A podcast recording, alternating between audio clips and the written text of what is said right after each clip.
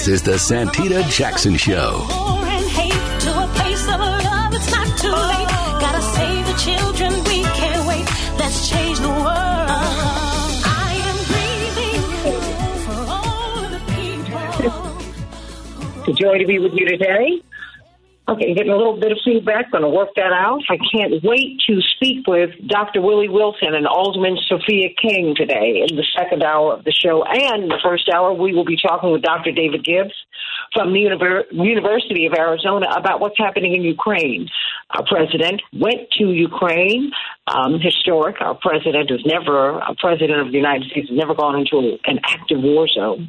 Um, and he had a speech in Poland, and so did uh, President Putin. And so there was just a lot to talk about. Just where are we? What is really going on? And is there a pathway to peace as increasing numbers of Democrats and Republicans are asking for such? This is not just a right wing issue where people are saying, hey, we we have got a real mess in East Palestine or East Palestine, depending upon whom you speak to, Ohio.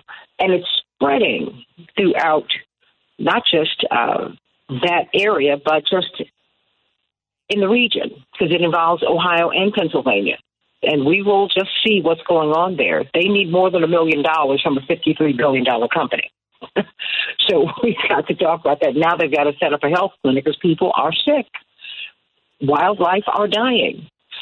Farmland, which is what we do in this part of the country, has been polluted for how long? We're going to be talking about that as we go forward during the days. But we got this mayoral election that comes up on Tuesday.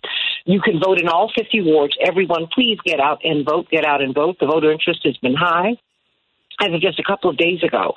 Only 2,500 people plus had voted four years ago at this point in the race. Now more than 40,000, and that was just days ago. So people are very engaged in this race, which is why we have sought to uh, have just about everybody on. And so I'm reaching out to Mayor Lightfoot. I've done that and reached out to Congressman Garcia and uh, Brandon Johnson, Commissioner Johnson. We will have him.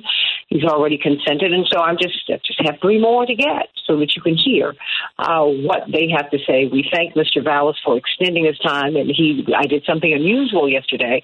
Uh, I've generally given I have given each one of these candidates 30 minutes, but because of your demand, because of the questions that you wanted to ask, because he's been in public life so long, he ended up staying with me for 90 minutes an hour on air, 30 more minutes off air. And so that was very unusual. But, you know, you really do have the control here. And that's what I try to let you all know. You all have the power. You have the power. So uh, let's talk with Alderman Sophia King today. Um, she says she wants to seg- she wants to represent more than the segregated parts of the of Chicago. Indeed, Chicago on paper has been the most segregated big city in the United States. And we want to talk with uh, Willie Wilson about law and order and the connection between that and the murder of his son nearly 30 years ago. Mm. So let's get right to it, everybody, on the Santita Jackson Show. We have got uh, boy, oh boy, it has been an active, active time. We are praying for our brothers and sisters at AM 950 Radio in Minneapolis, St. Paul. Of course, I'm coming to you. My home base is WCPT 820 here in Chicago, the largest progressive talk radio station, but the voice of Minnesota. Progressive Minnesota. They are Chad Larson and all my brothers and sisters up there, Gary Hines and Reverend uh, Spike and uh, Reverend McAfee, all these people, they are looking at two feet of snow in Minneapolis, St. Paul alone. That's right, 35 degrees and rain here in Chicago, but a winter storm warning. It has been snowing for the past couple of days. By the time it's all over, they expect to have at least two feet of snow in Minneapolis, St. Paul. Let's pray for them, everybody. Uh, the all Star break is not over yet in NBA basketball, but perhaps on Friday night the Timberwolves will be facing the Hornets. We don't know. Certainly the Nets will be facing the Bulls. In the NHL, Chicago three, the Golden Knights two, and uh, the Wild two, and the Kings one. Great night for the Chicago and Minneapolis teams. In the headlines, the headlines that you might not see, uh, California State, California U.S. Representative Barbara Lee is has thrown her hat into the ring. She will be running for Dianne Feinstein's seat. Virginia has elected its first African American woman to the U.S. House of Representatives, State Senator Jennifer McClellan. Congratulations to her by an overwhelming margin, 68 to 32 percent. And Malcolm X's daughters, Qubilah and Ilyasah, will be suing the FBI, uh, the CIA, the New York Police Department for $100 million for their role in the death of their father. I am going to reach out to them and seek to get them on uh, because I'm so glad that they're going to do that because all of these entities and more were involved in the assassination of that great man. So those are just a few of the headlines on the Santita Jackson show. We have got with us today Pastor Marshall Hatch, founder of the Sankofa Wellness Project, of course, the new Mount Pilgrim Baptist Church here in Chicago, Illinois. We need some good news today I'm so glad that you're here to give it to us. What's the good news, Pastor Hatch? Good morning, Santita, and good morning to the radio audience at the top of the morning with the few days that we have left with African American History Month, of course. Every day is African American history because African American history is simply history. And so uh, I wanted to just honor one of the ancestors, Dolores S. Williams is her name. She just passed away in November of last year. A womanist theologian uh, who has given us the, you know, challenged us in, in a way of reading the scripture by hearing the voices that we often overlook. And so, one of the patron saints of the womanist theologian is a woman by the name of Hagar in the Old Testament and her son Ishmael, Hagar the slave. And so I'm going to just talk about her story briefly. And uh, this is from my devotional that I do for 40 days. And this one is called Seeing the God Who Sees Me, which is the story of Hagar in honor of Dr. Dolores Williams, the womanist theologian. And so here's Hagar's story Hagar the slave and her son Ishmael may not be important to others, but clearly Hagar and her son are important to God. Others may not see Hagar's pain and, and Ishmael's predicament, but God does. God always notices people that others overlook it seems that Hagar is not a central part of this story. This story looks to be just a story about Abraham and Sarah. They're the central characters for the scribes. But in the middle of the story, we hear from Hagar. She is the slave woman who receives a promise from the Lord in the midst of being mistreated by Abraham and Sarah. When God sees Hagar and gives her son Ishmael the prophecy of a promising future, Hagar names God in a way that no one else does in Scripture. She calls God a God who sees me. He says, I looked for God only to discover that God was looking at me too. Beloved, always know that you are not forgotten by God. God sees you too. God sees your struggle. God sees how you're treated by others who have abused their power over you. Every time we look at Jesus on the cross, we are reminded that God identifies with everyone who has been overlooked by others. Your confidence is restored every time you look for God and are reminded that God has never taken God's eye off of you as God watched over Hagar and Ishmael in the midst of a story that was not even about them, rest assured that the Heavenly Father is watching over you as well. Bless God, seeing the God who sees me. Amen. Amen. Amen. I needed that this morning, and I know someone else needed that this morning. God sees you. You are never alone. God neither sleeps nor slumbers. You are not alone. God sees you. Thank you for that. Today we needed that. We needed that. How can we worship with you on Sunday, Pastor? We're at the New Mount Pilgrim Baptist Church in Chicago, Missionary Baptist. That's 4301 West Washington Boulevard on the great west side of Chicago in Sankofa village of West Garfield Park. wellness. Wellness is the golden Sankofa. And we just thank God for you uh, to be well personally and for the village to become well and for the country, for the world to become well. Indeed, that is where we would go if we would but change our thoughts. Love you so much. Give my love to the First Lady and to the, your wonderful family. I just love your family. They're wonderful, wonderful people, which is such a reflection of you and your wife. God bless you. God bless. Have a great day.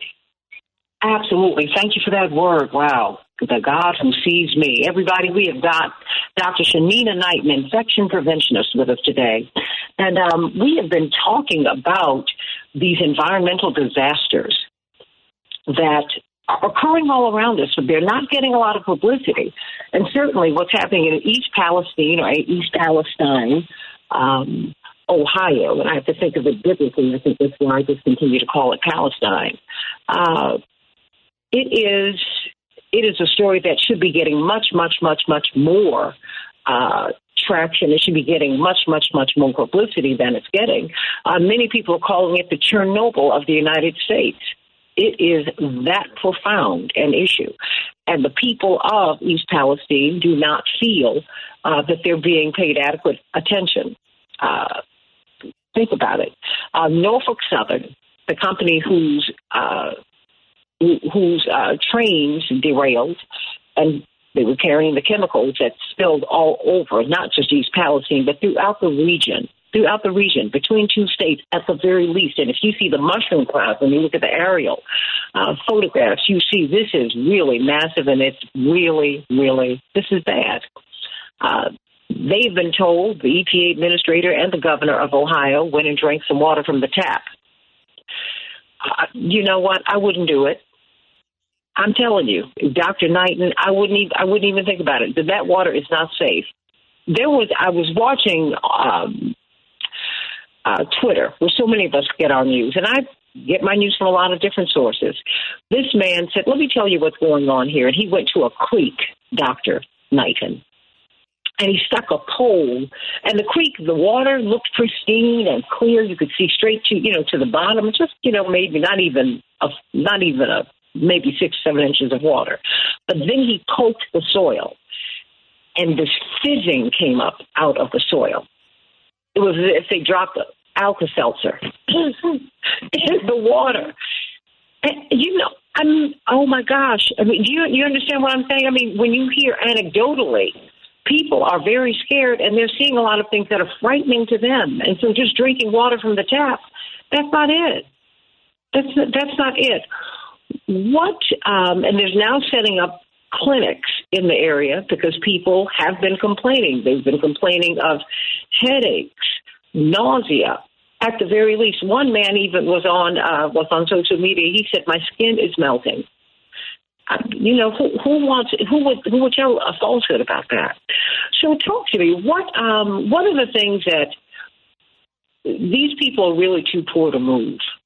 What would you advise them to do? And quite frankly, most of us, you know, we're all uh, but a, you know, we are we are a, a blink away from dealing with something like this ourselves. The railway system runs straight through the United States of America. They carry a third of our goods. Um, anything could happen anywhere at any time. What would you advise people to do if they are facing an environmental disaster. I know we talked about this yesterday, but I just think that it is so important that we know um, that we kind of drill into our minds, Dr. Knighton, what it is that we need to be doing. Good morning. So, Santita, that's the thing that's always, I would say, perplexing about anything. And that's the fact that we can always talk about what we would do until we're in that situation. And then that's when things are different because things are different, right? When you're actively living something such as that. So the problem is, is like advice that I would give in some regard, I still believe it comes from a place of privilege.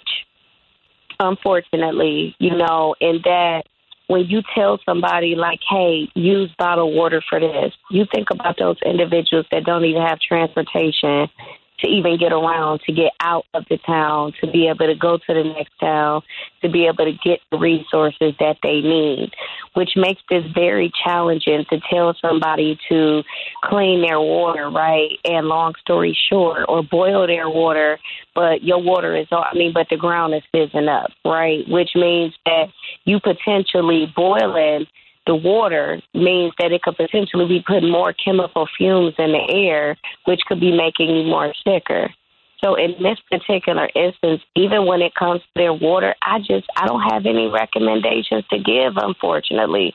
And I know that I'm always never at a loss for words, but it's like without truly understanding why the soil is fizzing, right? Without understanding why their water is burning esophagus of the individual and knowing though knowing everyone knowing that those chemicals that was associated with that crash is or that derailment is what's causing the issues right? Or that explosion. However we choose to classify it it's a tragedy. And that's the problem right there is that if we could say that FEMA was approved or individuals were approved you know, to receive, let's say, these emergency funds and emergency resources, then I could assume that the water is there, bottled water is there for them to be able to take their medications, for them to make sure that they're rationing it out. But the sad part about it is, is we can't even guarantee or can't even solidify if they have the basic necessities just for them to be able to hydrate it. And that's the part about it. And so it makes it very challenging to talk about what they would do. But for those of us that are watching this with empathy, that can sympathize with it because one day we recognize that, or at any point, we, just as you mentioned, none of us are excluded or off limits from something like this happening. What do you do to prepare? When you say what do you do to prepare, is making sure that you do have, you know, water I encourage people to keep water. I also encourage people, it sounds crazy, but um, keeping, you know, a heating plate or heat some sort, keeping some sort of dish with, you know, the um, burning fires up under it, like the six hour chafing oil to be able to heat something up. If you have a fireplace, making sure that you're keeping wood. So there's things that you can do that are survival tactics in a situation of where you cannot move. And that is something that is likely for a lot of people is that they cannot move out of their situation when they are in a situation such as this. We know that air travels, and so unfortunately, when you are dealing with toxic air, how do you handle that? And there's no easy way. You want to go tell someone, like, hey, well, maybe, you know, masking will help. I can't tell anyone that because in this particular instance, I'm sure some of those fumes have the capability to be able to see through. So it's a really tough situation to be in when someone, let's say, has a natural disaster um, or an emergency disaster. It affects different things, and so it's not a one size shoe fits all. But the one thing that one thing that we know for sure is food, shelter, and water and safety are the four things we talk about Maslow's hierarchy of living that are some of the most important essentials. And so, how do you make sure that you answer those questions in a situation of emergency? Do I have food, shelter, water, food, shelter, water, and safety? And answering those questions as the four essentials is something that we should all be focusing on and thinking about. Am I prepared to have these things if I was to face an emergency situation? understanding tornadoes and things like that can threaten shelter. Do you have a backup plan? Um, is there a contingency plan with another family member should something like that happen that you know where you're getting ready to go to? Um, does do people do you have some sort of emergency response system where you and your loved ones are going to meet up in certain locations if something happens and everyone ends up displaced? So there's just really things that we need to think through that we tend to take for granted because we may think that we're exempt from some of these um, tragedies happening, but we're not.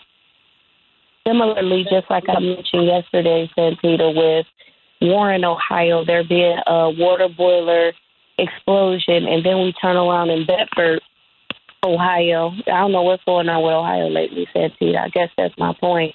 But another Mm-hmm. explosion um, at a plant in um at, at a metal a metal plant. A metal plant, a boiling plant, and now we had this train all in Ohio, literally within the last past month. But you know what? I mean, the American infrastructure, first of all, the braking system for the, our trains is 160 years old. It comes from the Civil War era. So there's that. Anyone who's been out the country, or if you just just go on and Google, go to YouTube and look at trains from outside of the United States, we have an antiquated system, and it's not the fault of the workers. It's the fault of these corporations that take, that make money hand over fist, and they do no reinvestment in our country. They do do no reinvestment in the railway system. They don't pay the workers enough, and on and on and on. And now we have this mess and you have a $53 billion company that's going to put $1 million, just a little bit over a million dollars, into a fund for these thousands of people who've been impacted by this, shame on you, Norfolk Southern. Shame on you. And shame on us if we don't fight back. You deserve much. You not. You don't just deserve better. You deserve to be treated correctly. Not better, correctly. You deserve to be treated right. Think about that, everybody. This is not right one of these substances that has been pushed into the air causes liver cancer. And I can't hear that in corporate media. Shame on corporate media for underreporting this story and underreporting the danger facing this community. Mm. Let's talk about Ukraine when we come back on the Santita Jackson show. What's really happening there? Back in just a minute.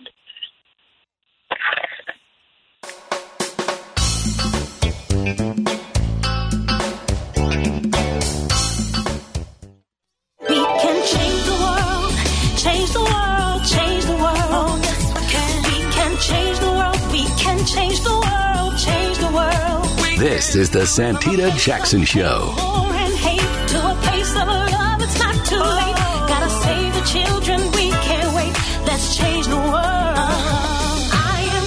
Hey, everybody. Welcome, welcome back to the Santita Jackson Show, WCPT 820, the nation's largest progressive talk radio station, and AM 950 radio.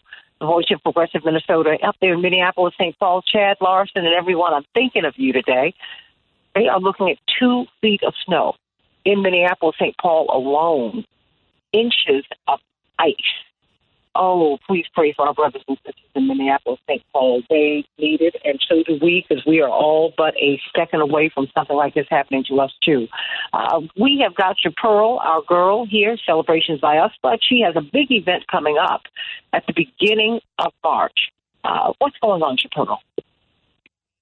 Good morning, Santita. And yes, we are hosting our Courtney Copeland Memorial Foundation Gala at uh, the JLM Community Center, and that's 2622 West Jackson in Chicago. And we're actually hosting our annual gala to raise funds for our college scholarship fund. So if you would like to come, please give us a, um, go to our website at www.copelandmemorial.com, www.copelandmemorial.com, and you can purchase your tickets there. If you can't personally attend, we're asking everyone to please support the foundation by uh, inviting and purchasing a ticket for a, a um, a family who has lost a child. So please visit www.copelandmemorial.com. We look forward to seeing you. Thank you so much, Santita. Oh, blessings to you. We have got Dr. David Gibbs, historian from the University of Arizona, who's been talking to us about uh, about Ukraine and about what got us into uh, this war. And um, and maybe pathways to peace. Rand, excuse me, not Rand Paul, but Ron Paul, uh, former Congressman Ron Paul, and former Congressman Dennis Kucinich, and uh, activists and citizens from the so-called right and the so-called left. Yes, I did say that because people's political affiliations or, or political beliefs are much more nuanced than Democrat and Republican. More and more Americans are calling themselves independent, and I get it. That having been said, they got together this weekend, thousands of them on the mall in Washington, D.C. Uh, they said, We don't want any more, no more blank checks to Ukraine. We have got things we've got to take care of here in the United States, and we need peace. So, um, and now that we look up and our president was in Ukraine in an active war zone, hearing the sirens going off. Wow. And, um, and he's digging in his heels. Whoa. Dr. David Gibbs, you got to help us to understand what we're looking at. The situation is that um, you know the public is growing increasingly tired of the war.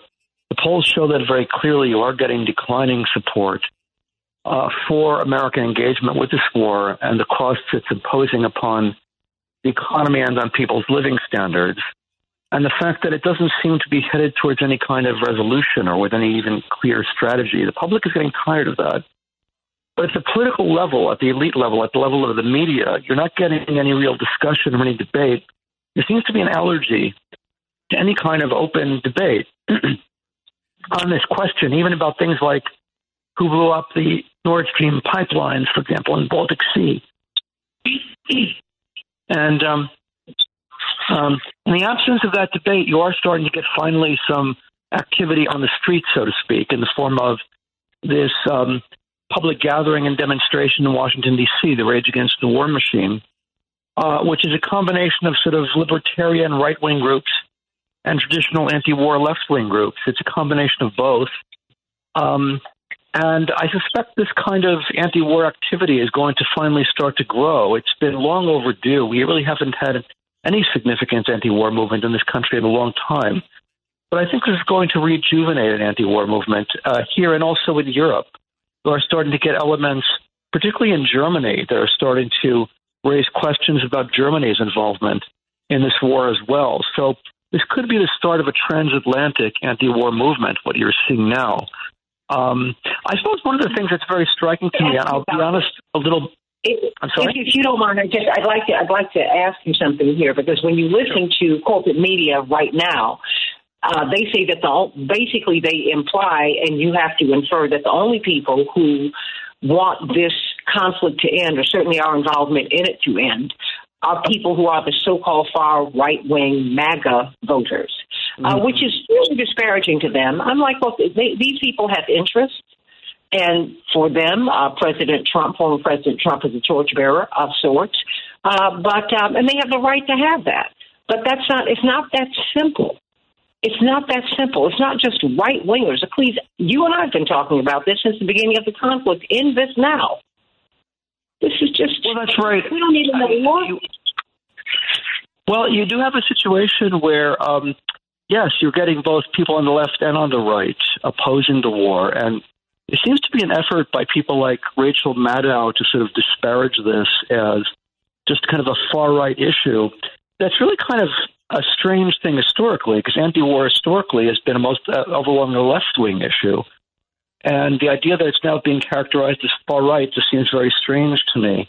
If one looks at it, it is nevertheless true that you do have people on the right, like Ron Paul, the most prominent of them, um, who are who clearly are anti-war. And so you do have what you have had since the end of the Cold War has been the emergence for the first time in my lifetime, the emergence of an anti-war libertarian right wing, and that has merged with the anti-war left. And it is clearly both right now. I would have to say, though, that there are elements on the left that have been somewhat derelict on this issue. I'm thinking particularly of Amy Goodman and Democracy Now!, which used to be very anti-war. And now they're giving hardly any coverage at all to this anti war demonstration. And, you know, Amy Goodman seems to be virtually indistinguishable from, you know, CNN or MSNBC or, you know, the mainstream media on this. Democracy Now! has sort of lost a lot of its sort of anti establishment credibility, particularly on this issue, I would say. Um, and so I, I, think one of the things you have had, I have to say, um, I'm very disappointed in Bernie Sanders that he hasn't really taken a strong stand on this issue against war. He hasn't done that. Uh, the the squad, people like Alexandria Ocasio Cortez, have not done so, and so clearly there is there is an issue here. Um, you know, I'm, I have to say I'm, I'm embarrassed about this, but I just listened to a speech by Donald Trump where he denounced what he called the warmongers and so on. And, you know, let me say frankly, I don't like Donald Trump. I'll just get that on the table here. And it's sort of embarrassing to me that we have to hear that from Donald Trump. Why can't we hear that from somebody like Bernie Sanders or AOC? Um, anyway, I, I think that there, there is a risk here. I mean, honestly, I don't know. I don't know. I don't know what the gripe is with Russia. I mean, I, I really don't, you guys. I don't. I don't get it. I don't get it. And we, the fact is, we change up. We change up uh, bad guys and bad girls all the time. Deborah is saying Putin must stop war crimes. Keep supporting Ukraine people. That's what we're doing. Or other countries will fall under more fascism around the free world. Stop MAGA and both sides. Um, I, please speak to that. Well, there isn't a shred of evidence that Russia has intentions of invading any country beyond Ukraine. There just isn't a shred of evidence of that. And um, people have noted that the Russian military has underperformed here. Russia doesn't have the capability to invade any other countries.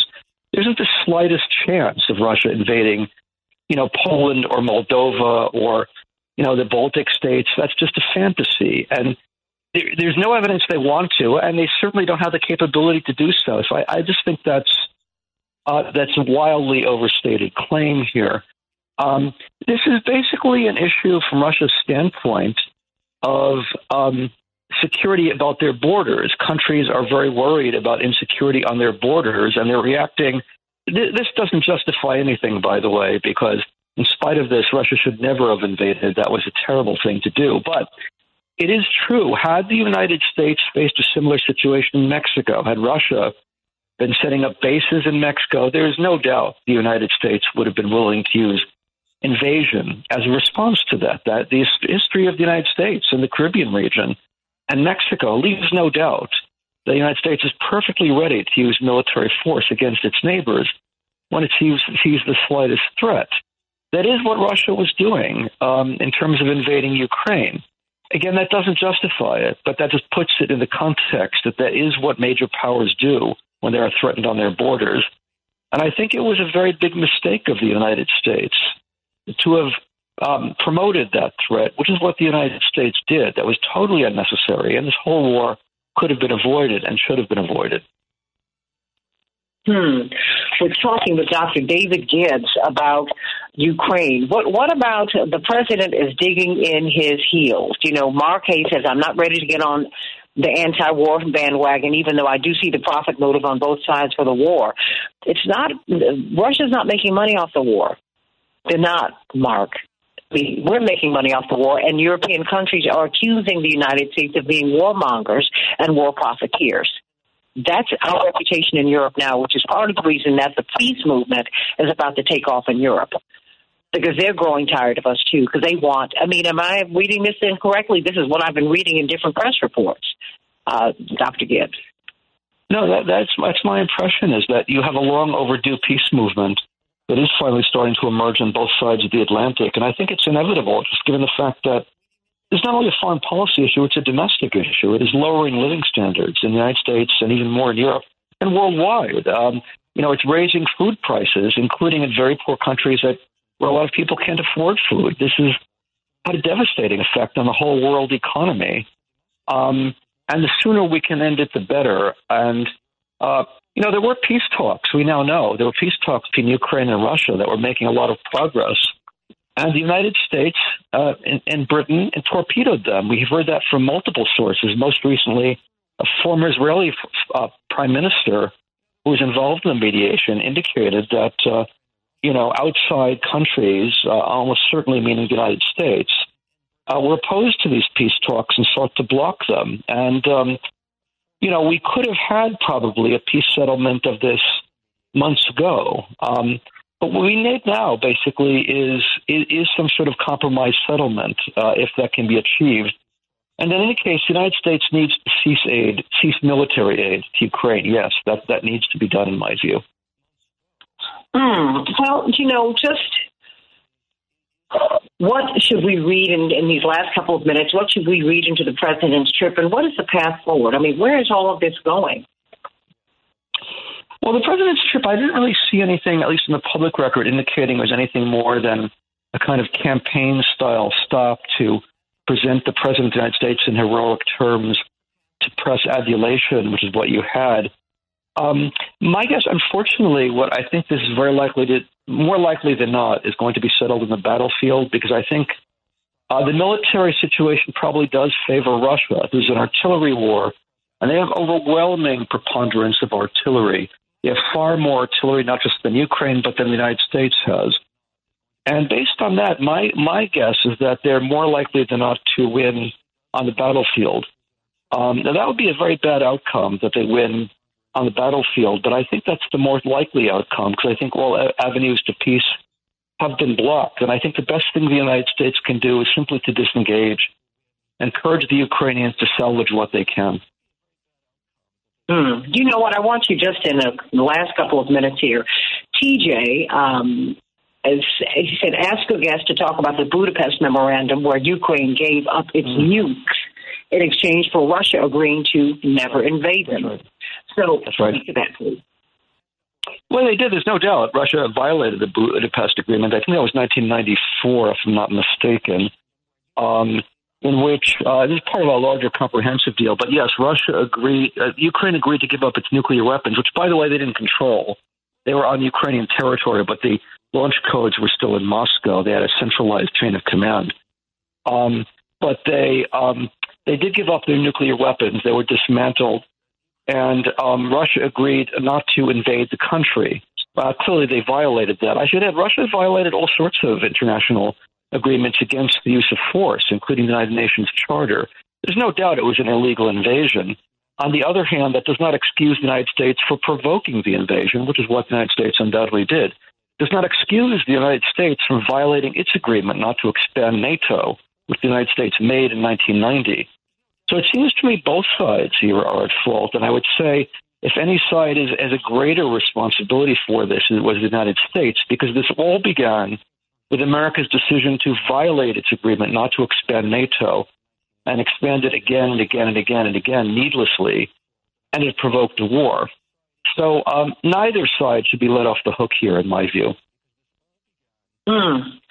Dr. David Gibbs. Well, you know, is there anything that's, that we should be looking out for over the next few days? Because um, I was hoping that peace would be on the horizon, and as you said, uh, there were, um, as has been reported, it's not just what you said, as has been reported, um, there were peace negotiations that were meeting some success, uh, but it was the United States and Great Britain who said, no, no, no, scratch that.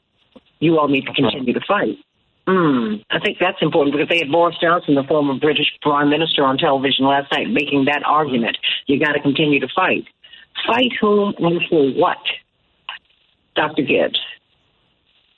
Well, I, what they want, the United States and Britain, as far as I can tell, has no real strategy here. There seems to be a fantasy they can defeat Russia and that uh, Putin will be overthrown and put on trial, and uh, maybe the Russian Federation will break up you know, we're talking about a country here that has 1,500 active nuclear warheads, and pushing Russia to that extent there's an excellent chance that would lead to nuclear war and the obliteration of the human race. And there's nothing that is worth that risk, in my view. And it's extremely reckless that British leaders and American leaders are sort of, you know, engaging that risk and willing to take it. They're gambling with everybody's lives on the planet here, and they have no right to do that. Um, I think that uh, what's ignored about this is Putin remains a popular leader. He has been since the year 2000 when he first came to power, very popular. I'm not sure he deserves that popularity, frankly, but nevertheless, he is popular, and all the indications point to the fact that he has had no significant erosion of his popularity. Uh, you know, the United States is counting on the Russian economy to implode. I think that was the original strategy. And that's clearly failed. The Russian economy has not imploded. It's still very much functioning. And um, unfortunately, I think all the indications are militarily, Russia is likely to be on track to win outright on the battlefield. Um, and, um, you know, that's a terrible outcome, and it should have been solved through dip- diplomacy. But unfortunately, uh, that door may have been closed several months ago. And so the outcome of this could very well be a, a very bloody conclusion with a Russian victory. That that is the most likely scenario, short of nuclear war, I would say. Hmm. Dr. David Gibbs, Dr. David Gibbs, you know, I will have you back on, if not tomorrow, certainly the next day, because we need to continue to talk about this to see, because we spent $100 billion. You know, we have. We've committed that, and we just, and without even asking, we continue to give them more and more money. And the people of East Palestine, Ohio, yes, they are getting a million dollars plus from a con- from a corporation worth fifty-three billion dollars. Think about that, everybody. Think about it. It's not a false choice. We don't have endless money. Think about that. Dr. David Gibbs, thank you so much for being with us today. You know, we have got this mayoral election, and Dwight McKee wants to get a few words from you. Today, we're going to have Alderman Sophia King. She brought a lot of energy into this campaign, talking about wanting to serve Chicago, not just the segregated part. She has a holistic approach to crime and to schools.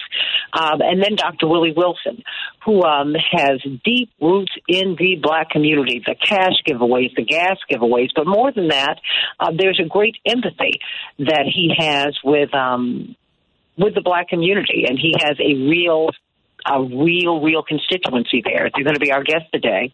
Uh, and um, so, your thoughts about Alderman King first, and then Dr. Wilson. Morning. How are you?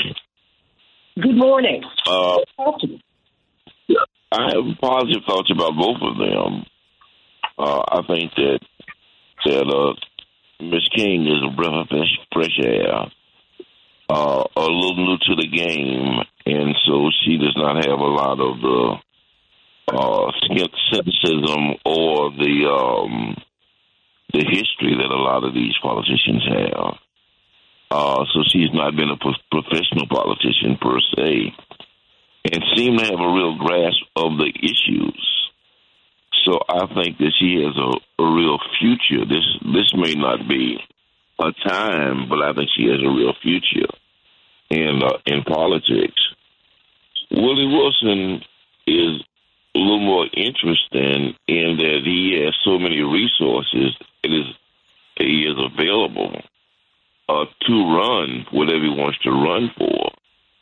It's just it's a little uh, seems to be a little out of focus in terms of what he really wants to be and who he really wants to be when you run from one office to another office, people tend to take you a little less seriously, even with his resources.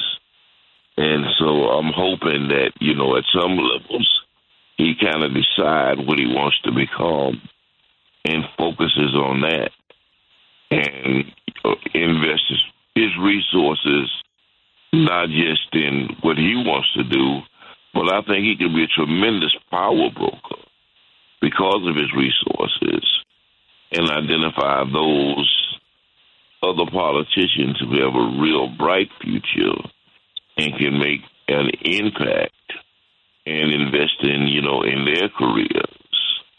I think he can be as much of a power broker as he could be a, candidate if if he decides to go in that direction. What do you think about his his stance on the police? He too is a law and order candidate, just like Paul Vallas.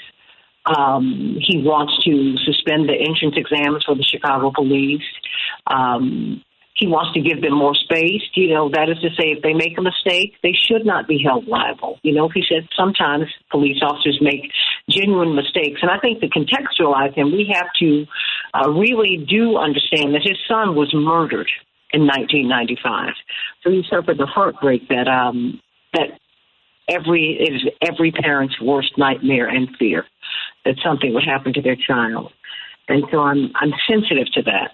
Uh, that having been said, he's taken a real tough stance with the police. Um, that is to say, be very very supportive. Uh, how will that play out? I've got about two minutes, Dwight. I think it's terrifying. I think he gives the police carte blanche. And, you know, and I don't think that you could make your tragedy the policy of police force that tends to run amok when it's given that kind of latitude. and I think it's very, very, very dangerous. Uh, I like to see if he ties in any accountability for them uh, and his position on uh, immunity and his uh, position on the blue flu, which we've experienced, I think, for the last three or four years. He seems to be so pro police that he almost comes across anti community and it almost contradicts his position on pro community because you have all a polarity going. You have this contradiction between um, the police force, which tend to be very aggressive, but particularly when it comes to communities of color, and the community who sees victimized by those same police. And so I think that, you know, I think that if he was not so anti police, he'd have a much better relationship uh, in terms of support from the black community. I like to see from Ms. King her position, not just on the police, but on community development. Uh, I like to know if she's going to do a put a fee on merchant the the, the mercantile uh, and the board of trade and those resources that the uh, the majority community have taken advantage of over the years at the expense of people in the city, and they've had scot free uh, opportunity to make money without recourse. I think it would help us with the property taxes. I think it would help us with education.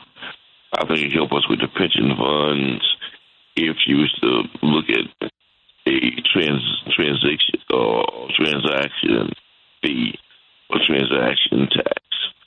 I really like to know what our position on that that is. Well, you know, because many people don't even think about the Merc, the Mercantile Exchange, and uh, the um, Chicago Board of Trade, but they figure very prominently in our city. Indeed, it is really at the center of world finance, everybody. Dwight McKee, noted social scientist. And um, we're going to have Alderman Sophia King up in just a few minutes, and right after right after we speak with her, Dr. Willie Wilson. What will they say? What do they bring to this race? We'll see in a minute on the San Santita Jackson Show.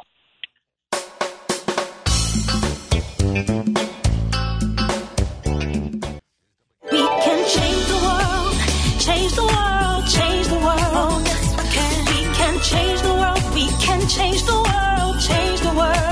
This is the Santita Jackson Show. War and hate to a place of love, it's not too late. Gotta save the children, we can't wait. Let's change the world. I am breathing. Hey, everybody. Welcome, welcome, welcome to the Santita Jackson Show on WCPT 820, the nation's largest progressive talk radio station, and AM 950 radio, the voice of progressive Minnesota, sending much love to our brothers and sisters at AM 950 radio. As they look at Snowmageddon, 65 million people across the country are looking at harsh weather conditions. Indeed, in Minneapolis, St. Paul, you're expecting, uh, by the time this three-day snow event is over, up to two feet of snow. Wow. How many people will be snowed in? Will there be adequate resources to get you taken care of?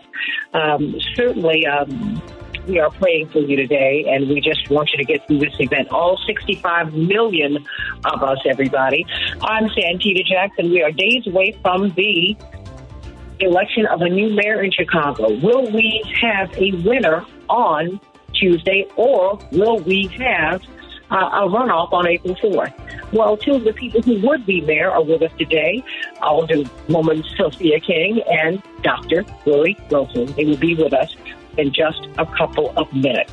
In Chicago, we'll have a high of 35 degrees, rain today. Minneapolis, St. Paul, the winter storm, 23 degrees and snow. The NBA All-Star break is not quite over yet, but on Friday, the Nets will be facing off against the Bulls and the Hornets will be facing off against the Timberwolves. In the NHL, Chicago 3, the Golden Knights 2 and the Wild 2 and the Kings 1. Aside from this snow event and the president still in Poland in that part of Europe, Congresswoman Barbara Lee is running for the U.S. Senate. She has cast her hat in the ring. She is seeking to uh, seized the seat of retiring longtime senator from California, Dianne Feinstein. Virginia elected its first black woman to the U.S. House of Representatives, State Senator Jennifer McClellan, by an overwhelming margin, 68 to 32 percent, her Republican challenger. And Malcolm X's daughters, Ilyasah and Qubilah Shabazz, are going to sue the FBI, the CIA, and NYPD among others, for $100 million for their role in the assassination of Malcolm X. Those are just some of the headlines on the Santita Jackson show. Everybody, you know, we are looking for, um, for real change, real change in uh, in our financial system. We need the money. We need to be able to sell our homes. We need to be able to buy some homes. And I want you to reach out to Team Hochberg so that you can do just that. If you are selling your home or purchasing a new home and would like to save thousands of dollars, you need to call Team Hochberg, your trusted local lender. They are offering their Perks at Work program. It's a benefit that's going to last through the end of April, which can save you thousands of dollars the next time you buy your home or sell your home. This is how it works.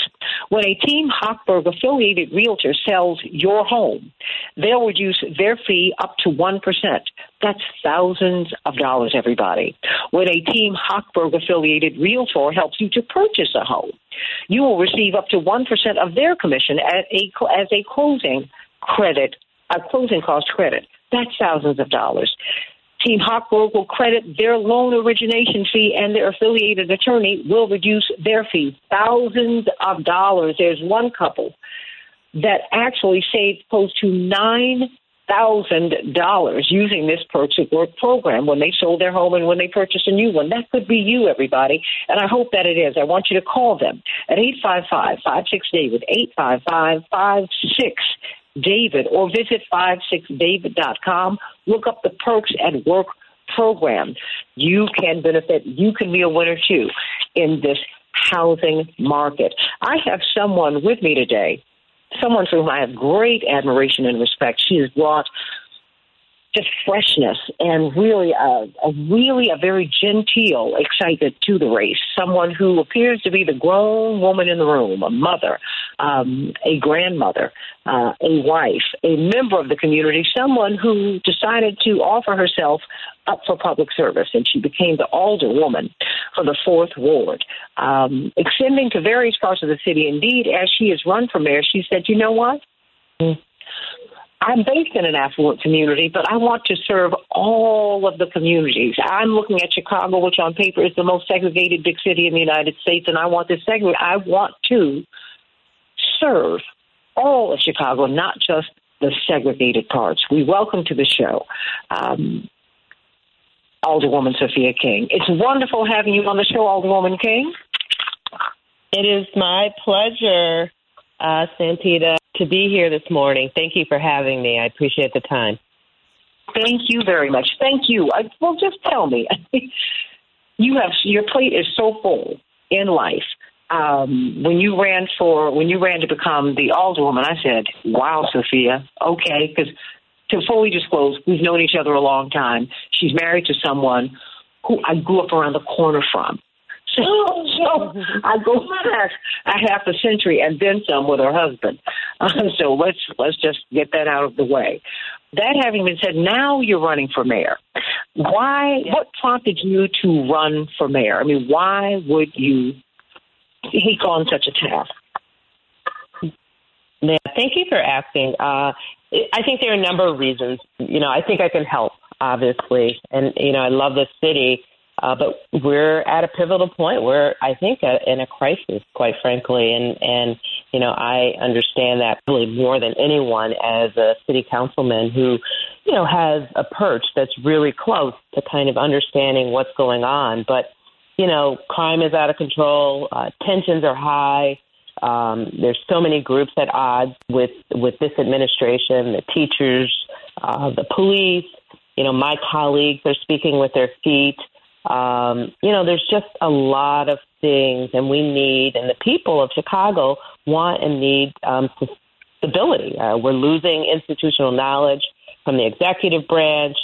the legislative branch. Uh, the city needs leadership, someone that can bring us together.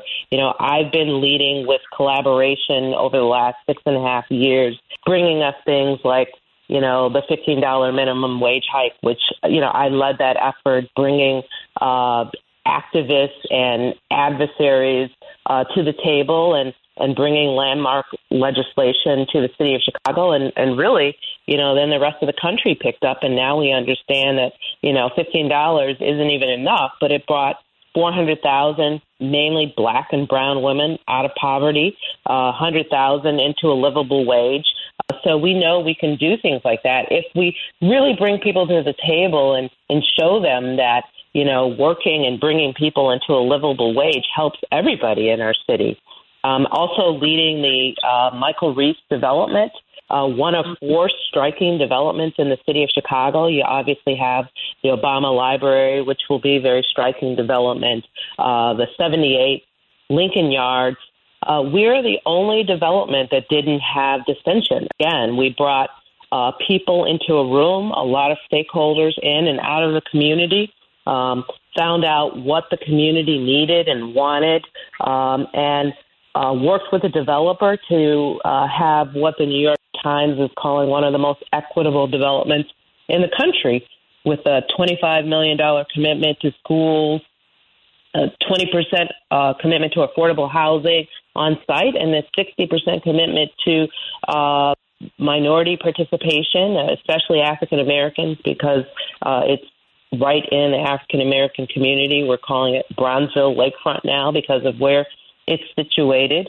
Um, and so, uh, but I also said, you know, it's time that we had a mayor that represented the entire city um, and not just segregated parts of that. And what I mean is that there are a number of candidates who offer, you know, perhaps um, uh, candidacy that represents only a segment of Chicago. And Chicago uh, celebrates great diversity. It's one of the great things about the city. We need somebody, you know, who can represent the entire city.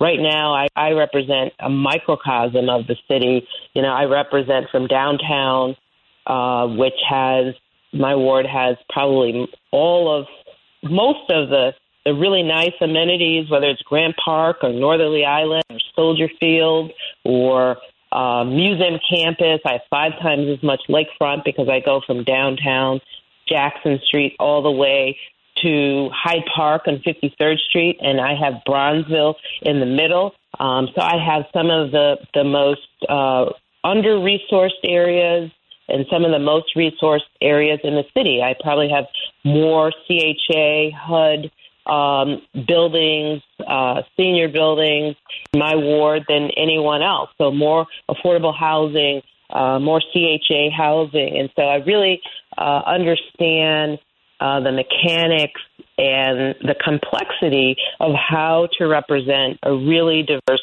uh, ward. But you'll find in my ward, whether it's downtown or Bronzeville or Hyde Park, trains are flying. Things are moving. People are working. There's true equity. Uh, in my development, uh, we've got billions of dollars of development in the fourth ward. And, you know, our floor for minority participation, unlike the cities, is really, you know, above 40%. I had a um, $40 million uh, building, Bronzeville or, or 4400 Grove, where Bronzeville Winery is located, uh, that you know almost had 89 percent of, of minority participation, 69 percent African American. You know, I've had a bank that had 100 percent participation for African American. You know, a couple other buildings that had over 40 percent minority participation, while the while the city's floor is is 26, uh, and and they barely hit that sometimes. You know, I understand how to bring true equity. Um, and like I said, all boats are rising. So we need somebody who really understands, you know, how to represent the entire city. Uh, that our diversity is our strength, that we need to uplift that diversity, um, bring us together as a city. You know, I'd be remiss not to recognize what a difficult time it has been to lead, you know, with social unrest with um, um, you know a global pandemic. This is one of the the hardest times to lead. And so, you know, I understand what the current mayor is is up against. What I think she failed to do, um, and and I tried to work with her to to to help uh, in the beginning. I was rooting for her. We, I, I, a lot of people were, um, you know, trying to work with her. But but what she missed is the ability to bring us all together in a crisis. You know, when you're in a crisis, when your family, when someone dies in your family, when things go wrong, you come together and you you stop, you know, uh, sweating the small stuff. She didn't do that. She continued to fight and continues over every little thing. And as a public servant um, who are serving people, it gets tiring. And like I said, you've got 16 of my colleagues who are deciding to leave uh, with that instability. We need somebody that understands, you know, how the sausage is made, who's, you know, has a track record of really bringing people together and getting things done. And that's what I'm offering. I'm offering, you know, my help to be able to bring us together as a city during these times, uh, to move us together uh, as one to, in order to get things done. Let me ask you this. Why is it important to you to have these mixed income, uh, mixed communities, not just diversity in terms of phenotype and color, but you believe that it's important to have different people of different income levels in a community. Um, and everybody doesn't feel that way. I mean, because you've done this economic development uh, without displacing people. I mean, that certainly as people have been displaced, that is not what you've been doing, and that I think that's mm-hmm. that's fascinating. Could you speak to that? Yeah, I think I think there's a way where you know a, a gentrification means different things to different people. Um, sometimes negative, sometimes positive. Yeah, I've been trying to find the positives of that. Meaning, how can people age in place? How can our elders and people who have lived in a community during economic downturns and, and let's just say bad times, quote unquote, still be in those communities when all of the amenities and economic um, upsides come to that community? And we can do that. You have to be strategic about it because, you know, uh, some of those things that segregated us, that that uh, separated us, like redlining and other economic tools, were done intentionally. So inequity did not happen in a vacuum. We have to be equal and intentional to match that inequity that that that was done on purpose. Uh, so we have to think ahead and be strategic. There are ways where we can have those economic upturns in communities and not displace people in the communities. And that's what we were doing and, and we're doing with, with Michael Reese and why it's being heralded as one of the most equitable developments in, in the country. We can still bring, you know, my, my ward, like I said, has some of the most, um, um, CHA buildings, plan for transformation sites, uh, also um, you know, under resourced parts of the city. But yet, you know, we still are saying there's a need for affordable housing. We're not saying not in our backyard. There's room for everything. I think the mixture uh, brings a vitality and um, a thriving uh, neighborhood where everyone can lead. Don't get me wrong, there are parts of our, our city that are um, culturally um, more monolithic. Uh, and that's okay too. I think that where it becomes a problem is when, you know, people are purposely kept out of communities, but there are communities that are culturally rich with, you know, a particular um, uh, demographic where it's beautiful to go to those parts of the mm-hmm. city and see those folks. I want them to thrive and I want them to have thriving neighborhoods, but it's also good to have you know, that economic mixture where you have people, um, you know, who aren't making uh, enough or a lot of money living with folks who are. I've seen those mixtures uh, do well as well. And I have lots of parts of our communities uh, where that's the case. Um, you know, whether it's in Grand Boulevard or whether you know it's in Douglas or whether it's in in um, North Kenwood, Oakland, where you've got Sure. you know mixtures of CHA homes as well as um, you know market housing and affordable housing, and and those are some thriving uh, parts of my my ward, um, and I think we can you know bring uh, those types of of efforts to other parts of the city where we don't see that, where we see a lot of vacant lots, where we don't have thriving um, uh, businesses um, and communities. And, and, you know, I, again, am uniquely positioned to bring those types of developments to other parts of the city uh, because we're doing it, you know, here right now um, in in the fourth ward, and like I said, which is is kind of a microcosm of the city with uh, its diversity uh, economically and demographically. Oh, it's an absolute microcosm. I've got about five minutes left here, and I want to give you the runway to talk about this because everyone, the corporate media has shaped the campaign and they have made crime number one. And yet you have an intersectional approach. You're looking at, you're like, wait a minute, we've got to look at all, we've got to look at these issues holistically because you've, you made a connection between the lack of educational opportunities as we close so many of our public schools, as we have restricted access to vocational education, um, and, and the like. I'd like for you to speak to a holistic approach to not just ending crime, but establishing peace and prosperity Yeah. for Chicagoans. that's a that's a great way to put it. So you know, I, I because of again my experience, you know, um, I have a holistic approach to to safety. Um, one of them is, you know, we've we've got uh, folks who are talking about defunding police. We've got folks who are talking about law and order. Uh, most of us understand that we can uplift our police and hold them accountable, which I talk about, that we can have safety and justice, that our police are part of our communities. And I went to a Noble bowling event. Noble is a national organization for black law enforcement. No one had uniforms on. They they look like us. They're part of our community. They are, you know, they are, and they should be treated as such. Are there bad police? Certainly, and we need to hold them accountable. Um, but I think police are part of our plan. So we have a plan to bring police into all of our communities. It's something we can do day one uh, by moving to a four day on, three day off, giving police the rest, the mental health care that they need as well to serve us, to serve us uh, better.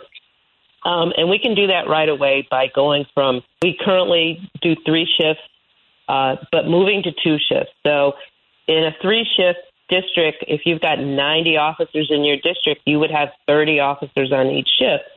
For two shifts, you would have 45 officers. So that's up to 50% more presence in all of our communities at once.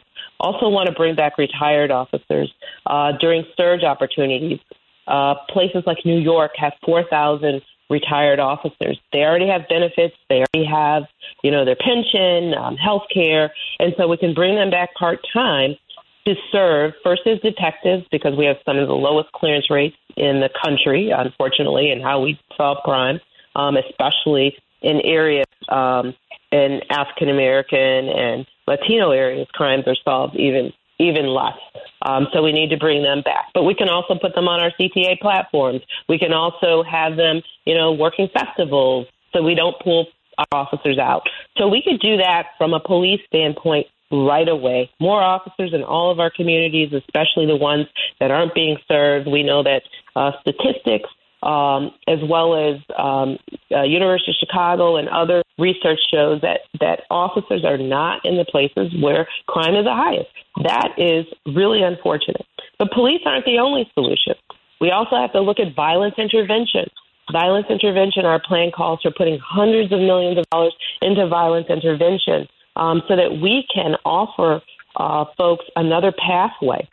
This is something that we're calling targeted intervention. Places like Boston have done this successfully, where we locate folks who are likely uh, to be involved in crime and offer them a better way um, through incentives, uh, monetary incentives, $600 a week uh, to come off the streets.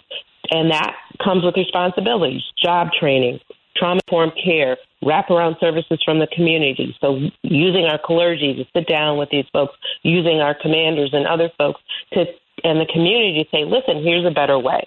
Also, our alternative responses to police. I've got about 20 seconds. Calls are to police are 911. Um, are for your homeless insecurities, for your mental health insecurities. We need to do that. And then, as you said, educational approach. We have so many folks who are disengaged. K through 12, we should be engaging our kids. We should also bring back the trades and tech to our schools, 11th and 12th grade. Uh, we took them out. We took them to the sur- suburbs on purpose. We need to leverage the fifth floor to bring trades and tech back to our schools in a meaningful way so that folks know that they can prepare for jobs that make a lot of money, um, that can make sure that they are livable wages um, and earn money uh, other ways other than going to college. So that's kind of the comprehensive approach, engaging our youth, making sure that they are engaged, uh, making sure, you know, that we have a comprehensive approach to safety. Um, and through that, we can, you know, we'll see and put a dent in this this issue around safety, so we're not back here in 20 years. Um, well, you, know, know what I'm going to do. Before. Well, I'm, because I've got a heartbreak that I'm I'm smashing through because I think that you you're offering so much. What I'm going to do um, before the election, I'm going to convene as many of you as I can and give you just 10 minutes just to say what you need to say uh, because I think people need to hear more about this. I mean, because you're not doing lock them up. You're saying, wait a minute, let's bring them in. Yes. And we need to hear more of that. No, thank you for that. And, you know, and just. Thank you, um, thank you for the time. No, no, I thank you. No, I'm going to have you back. I'm just going to have to. Uh, Robin Robinson's going to wedge you in. We're going to have appreciate that. Yeah, absolutely. Because I want you getting us all in and and allowing us. I think it's super important who uh, we choose as the next mayor. And like I said, I, I am uniquely situated as somebody who understands how the sausage is made. We don't need somebody flying the plane and building it at the same time. Again, we did that. It's not working out well for us. Uh, again, we don't need the divisiveness, the folks who are on the fringe, those fringe messages, defunding the police, law and order. Those are a small percentage of folks who are controlling our narrative. We cannot continue yeah. to allow that to happen. And so I'm offering uh, the experience and um, the somebody who's tried and true. So punch two, February 28th uh, for Sophia King. Alderwoman Sophia King, everybody. She'll be back before you get a chance to vote for the final day on February 28th, everybody. It's the voting season, to get on out there and vote. Thank you, Alderwoman King. Thank you, thank you, thank you. Coming up, Dr. Willie Wilson. Blessings to you. Back in just a moment.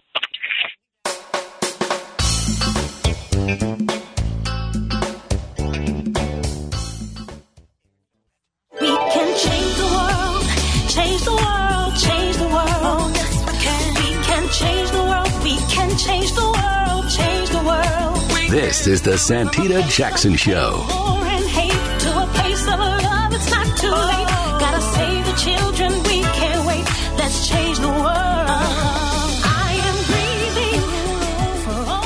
Everybody. Welcome, welcome, welcome back to the Santita Jackson Show. It is election season, everybody. On Tuesday, we will elect a new mayor or we will be heading toward a runoff. But one of the top tier candidates, someone who sparked a lot of conversation down through the years and he was campaigning for Lori Lightfoot four years ago, and now he's a top tier candidate himself. You cannot make this up. And you, of course, down through the years, we've seen him praising God on his wonderful uh, musical show, Sing Station, wonderful gospel show, kind of picking up where uh, Jubilee Showcase left off. And we've seen him giving out gas cards and grocery cards, making sure that the most basic needs of those vulnerable people are met. And there have been questions about that, uh, but people have not questioned uh, the help that it has given them. Um, indeed, someone who's been very engaged in our community and who's really um, very important to the community. We're pleased and honored to have Dr. Willie Wilson on with us today. How are you, Dr. Wilson? And just let me get let me get right to it. Why are you running? You're a multimillionaire. You're an entrepreneur. You're Dr. Willie Wilson. You could be resting on your laurels after you have worked your way out of Louisiana all the way to the to the top of Chicago. Why are you running for mayor? Well, you know, it is first of all, number one is crime. Number two is taxes, and and the rest of it, you might as well just let folk go there until you can get crime taken care of first, and then the uh, taxes. But um, they've gotten out of line. Uh, the person that we supported years ago uh, just did not work out, and, and uh, for me to step back, and I was part of, I believe, made a contribution to that person being in office today. I needed to help go out and try to straighten it out. Uh, and then the other one, other reason too is that um, I'm not running for to put any money in my pocket or showing favoritism to a particular uh, party, whether you're Republican or Democratic. I'm for the people. I'm not running for a paycheck. I'm doing it free of charge. Uh, some of these aldermen and mayor people are still running for office while they're still getting getting paid. Why people can't even go to the store and buy uh, buy eggs. You know, I'm just not that way. Uh, you know, so I got to get out and try to do something about it uh, and help myself and uh, and then try to deal with it. I have no other interest in Chicago but to help Chicago citizens talking with Dr. Willie Wilson, uh, 773-763-9278. But, you know, we want to get as much information from him about this run as we can because he sparked a lot of conversation. Um, of course, we, the corporate media, have, they have shed light. They have said, look, crime is what is most important to uh, to Chicagoans, and yet many Black Chicagoans say, "Well, wait a minute, we've always lived with crime. Now it's hit white areas, and so it's become the number one concern. But we're concerned about education. Uh, we're concerned that the vocational programs have been taken from our schools, so the pathway to these solidly middle class jobs, our children don't have access to them, um, and on and on it has gone. So I need you to talk to me about the role of crime in your campaign. Indeed, you've been talking about some things that you'd like to see happen on the police department. Uh, uh, eliminating the entrance exam to you know to bring more people onto the police force. Um, but uh, so if you could speak to if you could speak to that because um, mm-hmm. you want to expand the police and um, and that makes many people who are part of your base a little anxious. Well, look, first of all, uh, like Jackson, I, I would never ever turn my back against a police officer. I would never ever do that.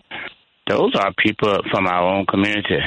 Whether you white, black, Latino, Asian, et cetera, et cetera. Those are people like their their their fathers, their mothers, you know, their brothers, their sisters. They're from our community you know, they from diverse communities. Chicago is a diverse city with a lot of citizens. We have to now begin to bring us together, but not separate us. Uh, and and so now everybody has to be held accountable, whether you're a regular citizen or a police officer. I think everybody knows that. but for a person to things get out of line and law and order, then what do you got? You got nothing. So my my suggestion would be I would come in. We'll do right now. We got one superintendent of police. I'd say we need to bring in four, and we divide divide the city into four different segment parts. Then we take from there and and and, and hold them accountable. They hold a monthly cap meeting with the community with the politicians, with the police department, and you can get to the community much more closer that way. You got to take some of these rules and regulation off them that you cannot chase a person by foot or car if they run because that's encouraging other people to continue to to commit crime. You know, we we got to take those rules and uh, uh, use common sense approach in this whole situation. We got to give policemen their their off days you know, we got to make sure they're paid real well. We got to make sure they're they're they're they're heroes. They're the one that protects us. They're the one when we get in trouble, we dial nine one one. You know, they're they're our people. We would take off the restriction that that the police officer, um, you know, got fired when they didn't take uh, the uh, the COVID uh, uh, shot. We'd take that off let them go home if they got the uh, COVID and and test negative, and then come back to work. These people go out every day and risk their lives for all of us you know, then we, we'll take we'll take them making sure that we have uh, uh, fitness and healthness screaming. That every week when when you come in at at the end of the week, they can go and see a doctor, get physical checkup, and make sure that we can kind of cut down the suicide situation. You know, making sure that is is is, is taken care of. They need to know that we got their back covered and for them to get out and do a job. Right now, a police officer goes out and and can't do a job and and, and somebody get hurt, they're afraid that um that they're gonna get locked up themselves and they got they got livelihood, they got their family to take care of. How can you do your job when when you when you're afraid? So we have to revisit that whole situation. That's why we would have these cap meetings for a superintendent so we can open up the line, we can communicate together and get this thing done and under control. But everybody must be held accountable it. And, and and that is how I really really see it. We always will have the community involved and the police involved and the politician involved so we can get a hold of this whole situation. That nobody else can go down here and, and commit a crime and go down and kill somebody else, and, and, and next month they do the same thing and they never get caught. You know. Well, you know, I asked you. I asked you. Well, you know, Dr. Wilson, I'm, I'm following this line of questioning, mindful and mindful of this fact, and really trying to be sensitive to the fact that you've experienced a personal tragedy. That you know, my own parents said, you know, no parent ever wants to have to face. That is the death of a child when your own son was killed in 1995. And certainly our prayers and thoughts stay with you and your family because it's something that you live with every single day. And mm-hmm. certainly the police, we call the police more than anyone. That is in the black community we do. And yet when they arrive, we are frightened to death. We want the police to have our backs. We just don't want them on our backs. I think the fear is while you want um, the police to be protected. You far too often we feel that we need protection from the police because remember we've had Homan Square here, which was modeled on CIA black site. Uh, you do have Anjanette. You do have George Floyd. You do have you do have all of these cases in which police have routinely overstepped um, decency, the lines of decency, and they have. I mean, and is there a way for the social contract that exists between the police and the citizens. We've seen what you're going to do for the police. Now, talk to us about what you will do for citizens so that we can feel protected. Because the police can't have their authority. right? Yeah. So can you uh, give us give us your perspective? Give us look at from from this side, uh, from this side of the line. Help me with that. Well, first of all, you, you got to understand that the person that you're talking to now, I'm from the days of your father, from Jim Crow days. All right? mm-hmm. I, I've been through the era of the civil rights. You know, uh, these young men and young ladies out here that running, other running for office, other one not running for office, they can talk about Jim Crow days from what they heard or read about. I have experienced it. Yeah. So it's a big difference there. All right. Look, with what what is going on here? We have to make sure that we we invest into the root of the problem. I've always have said it, is that from a economic situation that with those particular areas, those people must have. You pass from let's say you pass from the first grade all the way to the twelfth grade. That they, they must have trade before you can pass from one grade to the next grade. You, you must have that in order to establish it.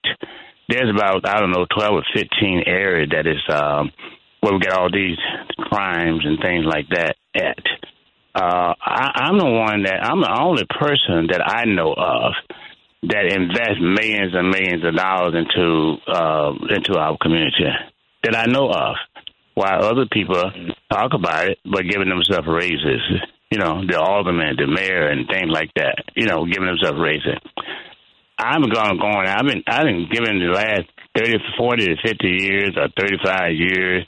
We've been giving away over sixty to seventy million dollars to the community. This ain't just started, you know. But not only we do it in Chicago, we do it around the country as well, and all even overseas we do that. All right. So so my my records speak for itself. Everything that I talk about is on internet. Uh, it's documented. It's seen. Uh, just because I'm running for office, people taking try to make another big deal out of it. The homeless people out there.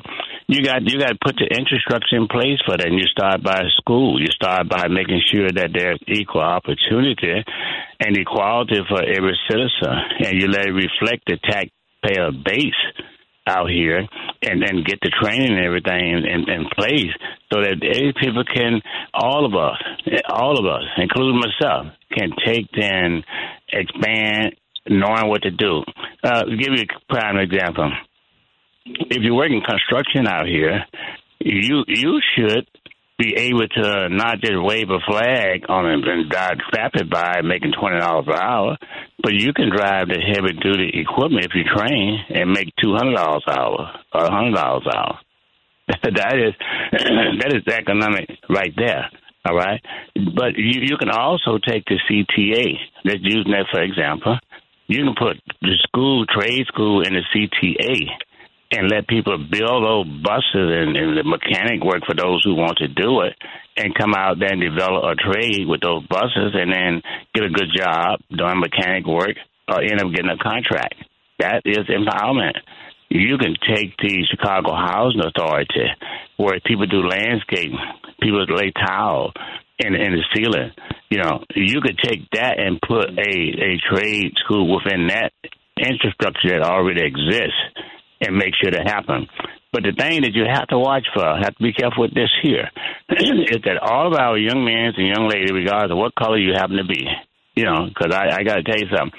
Uh, I'm I'm sick of this the thing as we talk about the, uh, the racist situation between the, the the people.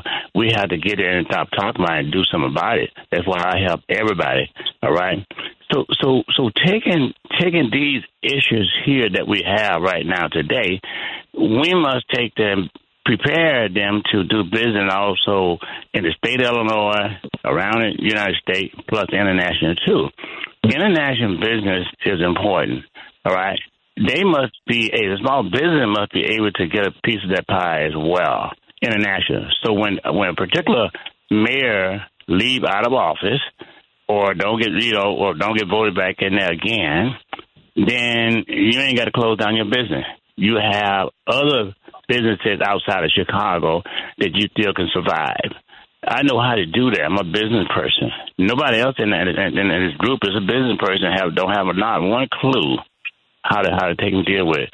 They can talk it, but they already in city hall or city council, whatever it may be, and they just talk that talk, got no experience, and they keep raising taxes on us. And so, you know, and people are looking that, for. Yeah?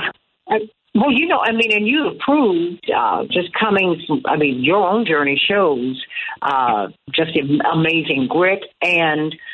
Uh, you know, and just and what having the opportunity, the opportunity to expand economically can do, because many entrepreneurs, young entrepreneurs, or uh, just first people who would have access to the money in this city don't have access to it because the application process is onerous, and that's just on and on it goes. But I have to go back to the police because that has been the orientation, Dr. Wilson, of this campaign. And we need economic development, and we need to hear more from you as you talk about economic development because you're among the few who've talked to us about getting our kids having a pathway, a bridge between school and and jobs for our children. I mean, because there was a time when you used to be able to get vocational education and go get a job and get it, you know, but the unions have blocked us too, and that's something else we got to deal with. But you did make a comment that people. Um, that took a lot of your supporters were taken aback, and I know because they would call me and they would send me notes when you said you want to hunt down the uh, the criminals like rabbits certainly we do not want to see crime in our neighborhoods. We don't want to see it. Mm. Uh, we don't want to be the victims of it. Mm. But we don't want the police to have open season on us either. So my question is, while we're protecting the police and when they make mistakes, they shouldn't have to, you know, you're saying that, look, if they make a mistake, they need to be forgiven. But when they are willfully in error, that is when that is to say, when you have a Laquan McDonald, um, when you have a John Burge. I mean, because that's part of our history too. What I mean, how what what are the checks on the police that you would institute? Well, let me let me first, before I answer the question, clear this up for you here. Here's what I said. That anybody who kills another person and who go down next week or next month and kill another person or rape a person or take then do them like they did my one particular son killed him almost killed all four of my kids all right? Hmm. And but the next door neighbor down the street these people are still walking around and never getting caught. I said you should hunt them down like a rabbit to get caught. And i still meant that seriously Mm-hmm. you know? Mm-hmm. So so so so i want to put it in right content here. Those people who kills another person, those person who harm an innocent person out here, those parents out there got to go like I did to the cemetery and watch the loved one go down into the grave and didn't do nothing. All right. And, and and then so so we have to take then do that. Now the record shows is that I I care about the community. It, I don't even have to really necessarily talk on that much. I I mean, look, I we we give a hundred percent of every penny away. So we got to protect our police officer. We got to protect the community. Everybody has to be held accountable. But ain't no way I'm gonna back up off of supporting our police officer. That just ain't gonna happen. You know. You know, but, but I Dr. don't Wilson, take that word back. Oh no, no, no! I'm not, and certainly I'm not asking you to do that. I'm asking you, in addition to, because this is, you know, as you know better than anyone, in politics, like in business and in life, it's a it's a game of addition, not subtraction, right? Unless it's sin, of course. What you want to do is find out. You, you told me what you're going to do to really to to protect the police. Their suicide rates, rates of domestic violence, the personal problems that they have are are profound, and they need help. There's no question about that. But so do people. Um, people need people need wraparound services. Uh, people don't necessarily need in- police intervention. They might need a psychologist or a psychiatrist or a social worker on site. And we certainly need to know that we will not have to deal with blue flu, which is what we had to deal with behind George Floyd, because police said, "Well, look, you know, I put my neck on a guy, choked him to death, nine and a half minutes, and." You know, we want, we need that protection too. And I want to give you the opportunity to speak to that because absolutely our police need to be protected and absolutely so do the citizens. How do we, how do we protect citizens as we seek to protect police? I've got a couple of minutes, and if you don't mind, could you stay with me just for a couple of minutes on Facebook Live, just to so that I can give you a chance to say even more. But please, you've got the last two minutes of the show. Yeah, yeah. Well, we, we'll protect the community like we always do. Protect the community now when nobody else is there. I'm there. You know, we'll expand economic development and and and to those community economic empowerment to those community, and we won't talk about it. We won't take and put money in our pocket and try to benefit unless we take we take and help the community first. You have to make sure you open up those mental health institute. You got to empower your churches. You can have mental health institute programming within those those churches. You can have training within those churches, empower those communities. You can come together every month and talk to the police officer, then and have cap meeting the community and make sure we work on this thing together. One person cannot solve the problem by itself. You know, everybody must be held accountable. Whether you're a police officer, uh, individual, must be held accountable them, them themselves to do this whole thing. It's about communication. it's about talking together and pulling up together, working at it. We'll, we'll make all those efforts. We'll get input from the community as well as, as putting in things like we put in place now for business, a worldwide business that we put in places. If I can do it and, and ran from home at age uh, 13, seventh grade education, be where I'm at today, we can do this right here now. Well, we've been talking to Dr. Willie Wilson. It's electwilliewilson.com, electwilliewilson.com. Dr. Wilson, can you stay with me for a couple more minutes? Because I want you to be able to. Mm-hmm. Okay, thank you so much. And you know what? If you all want to, call in very quickly 773 763 9278. 773 763 9278. As we are absent from the WCPT 820 airwaves, we're not absent from you. Stay right here on the Santita Jackson Show on YouTube and that channel and the Santita Jackson and Friends page. And I'm also streaming on Reverend Jesse Jackson's page. We're talking with Dr. Willie Wilson about his plans for Chicago. He's talked about economic development. He's talked about the police. He's talked about what he uh, what he really wants to do for Chicago. And I want to know what your thoughts are, everybody. Uh, I want to know what your thoughts are. And we're so grateful that someone who could be sitting down and really in really living life in a very different way. You've decided to uh, serve the people. I say that about Alder, Alderwoman Sophia King as well. I mean, these are people who really don't have to do this, and yet they feel that they can't afford not to do it. And so we thank you, Dr. Wilson, for every gas card, every grocery card you've given out. It's you've served people in need, and we thank God for you. Stay right here, everybody. Going to ask some more questions of Dr. Willie Wilson. See you in the morning.